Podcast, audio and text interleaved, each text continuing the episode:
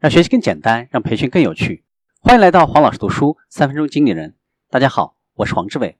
我们继续分享高情商销售术，以退为进的销售艺术。在面对难缠的客户的时候，除了抵抗和逃避之外，还有第三种应对方式，就是高情商的反应。成功的销售员会察觉到消极负面的出发点，所以会选择不对这些出发点进行反应或者回应。具有高情商的销售员会冷静地中断刚才的会面，阐述这个显而易见的事实：我真的很感谢你今天能够抽出时间与我会面，但是我感觉到我们的谈话方向应该转变一下。你觉得我说的对吗？我们来看提升自身影响力的有效步骤。第一步，做出改变、成长与提升的决定。很多的研究表明。只有当天赋和自身意愿在某个行业里出类拔萃的决心相融合的时候，才有可能实现一夜成功的目标。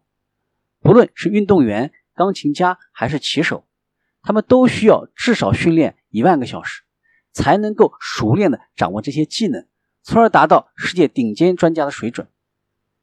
第二步，认清情感的出发点，改变你做出的反应。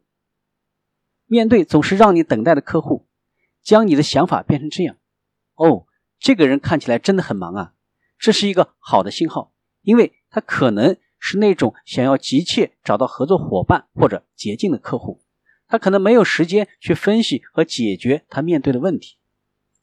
面对那些一下子就谈价格的客户，将你的想法变成这样：我不能责备他，一开始就谈论价格。绝大多数的客户都不知道如何提出恰当的问题，所以他们只是提出自己知道的问题，那就是这将花多少钱。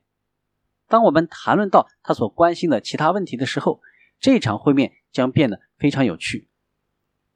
面对那些在会谈的时候发邮件的客户，将你的想法变成这样：这都是我的错，我忘记了事先将会面设定为一个小时不中断的会面。我将会友好的要求他不要再发邮件了。如果他真的做不到，那么我们就需要重新安排一个会面的时间。改变你的想法，那么你也能够改变自身做出的情感反应。第三步，训练，训练，再训练。一种方法就是身体力行的去训练，另一种方法就是进行心灵的训练，也就是在大脑当中想象那些场景。